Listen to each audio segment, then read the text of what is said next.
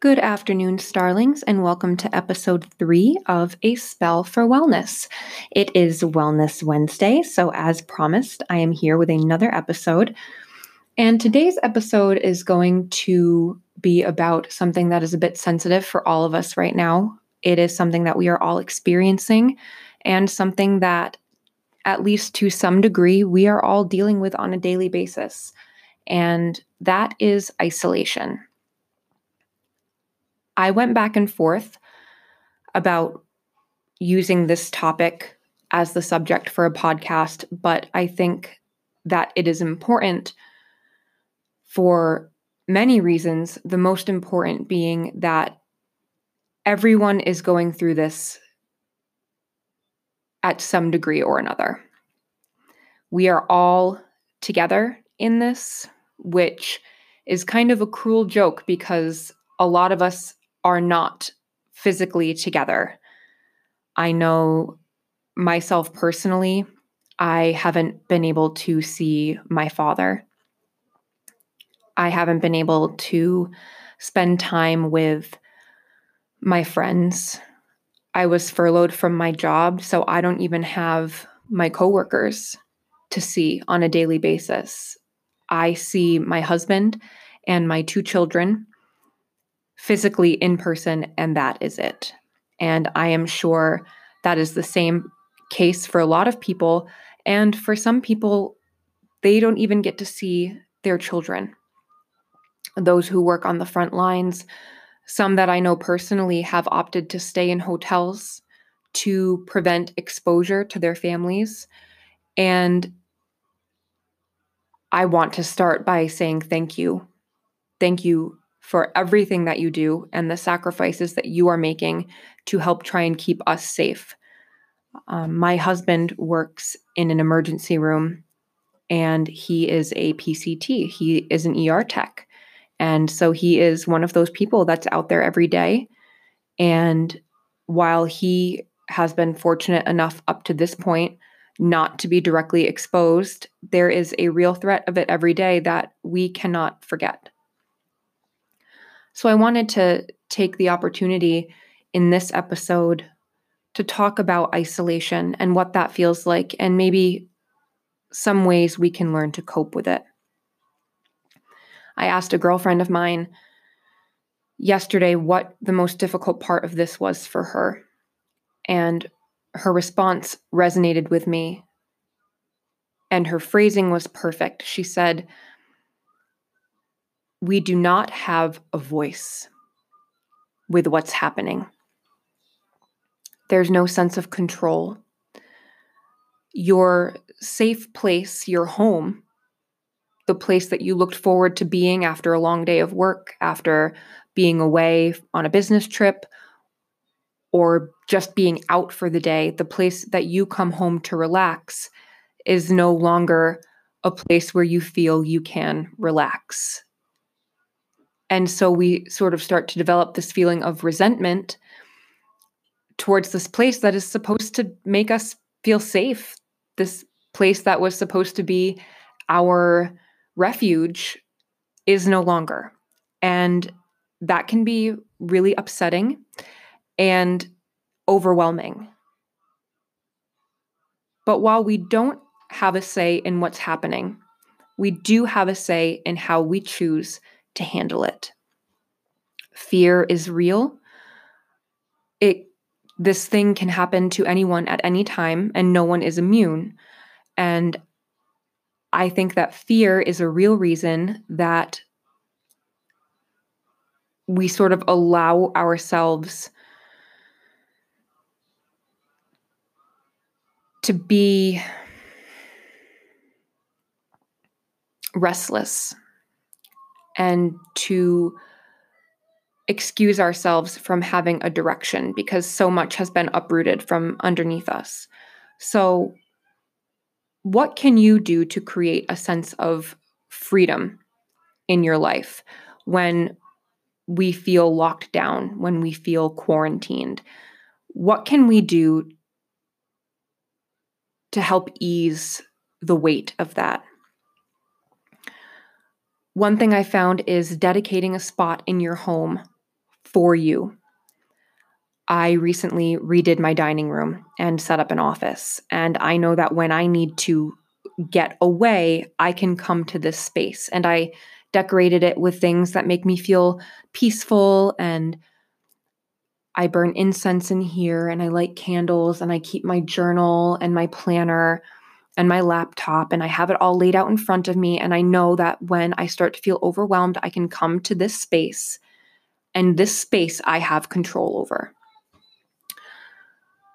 I also think it's very important to create a routine for yourself, even if it's different from what your routine was before all of this happened. You know, I used to get up at five o'clock in the morning, shower, get ready for work, work from 6:30 to 2:30, come home, take care of my children, put them to bed, and the cycle would repeat itself. Now I don't have work. I don't get up at five o'clock in the morning. I get to sleep in a little bit, but I do still have this routine that I create for myself so that I don't find myself staring into nothingness. I think a lot of us feel that our lives have been turned upside down, and they have. And so that lack of control, that sense of not knowing what's going to happen next makes us feel, well, what's the point? And there is a point. You just have to figure out what that is for you now and how it's changed. Making a point to take care of yourself is a great start. For me personally, I know I have made a commitment to shower every single day, get dressed every single day, and make sure that I do one physical thing for myself, whether that be go for a run, whether that be dance around for half an hour, take a walk in the woods with my children, do something for yourself. And daily self care practices, meditation, exercise, writing, creating something, doing something with your hands, recording how you feel. Start a journal grab a scrap piece of paper and just write down what you're feeling.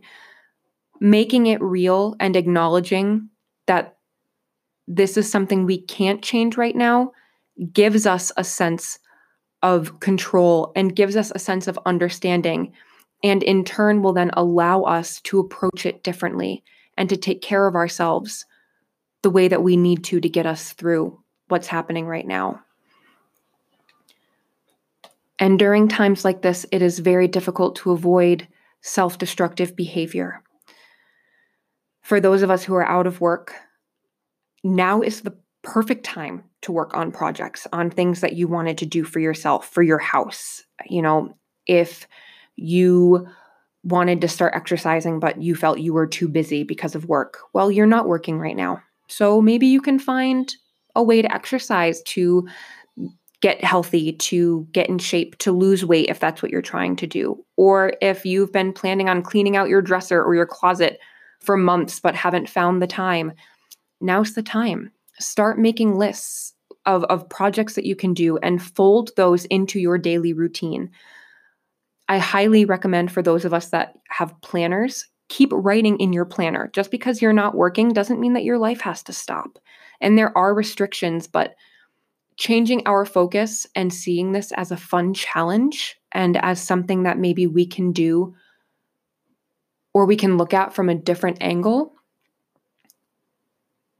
will hopefully give you the opportunity to see this in a different way. If you are still working, treat yourself a little more during this difficult time. If you are still working during all of this and you are exposing yourself every day, no matter what you do, whether you work in a hospital or you work in a grocery store or a gas station or you you deliver food or supplies take the time to really appreciate yourself and what you're doing and and treat yourself do something nice for yourself and don't undermine how significant your contribution is every single day. by getting up and going to work. Continue to give yourself a weekend. Don't let every single day be the same. Remember that structure and a plan allows for stability. And so, even if you are home every day, treat Monday through Friday like it is still Monday through Friday. And then on the weekend, do something different. Take an extra time, extra hour for yourself. Um, you know, ha- enjoy a drink that evening. We all know that with what's happening, liquor sales have skyrocketed. People are drinking more, people are home more. And I feel there is a certain amount of leniency with that to a degree. But at the same time, we have to remember that there is too much of a good thing. And so, those of us that are turning to food, or those of us that are turning to alcohol, or any other substance that makes you feel good, keep in mind that these things they have not changed and their effect on you has not changed. So if you are drinking every day or if you are eating whatever you want every day, those things are going to make you start to feel bad. And they are not going to make you feel good. And what we want to do in a time like this is feel good.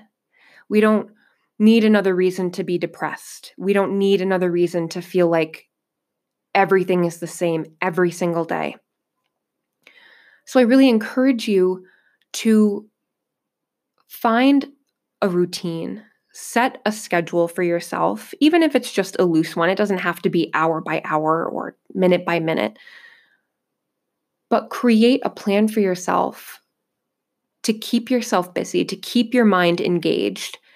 And at the end of the night, if you want to unwind and have a glass of wine or treat yourself to a piece of cheesecake or whatever, it will feel like you've done work to earn that. And I think that is what makes the experience enjoyable.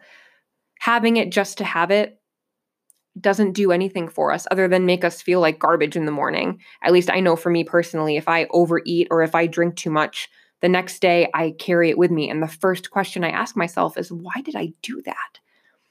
And with COVID 19, coronavirus being so prominent in our lives right now, it is so easy to lose sight of what's important.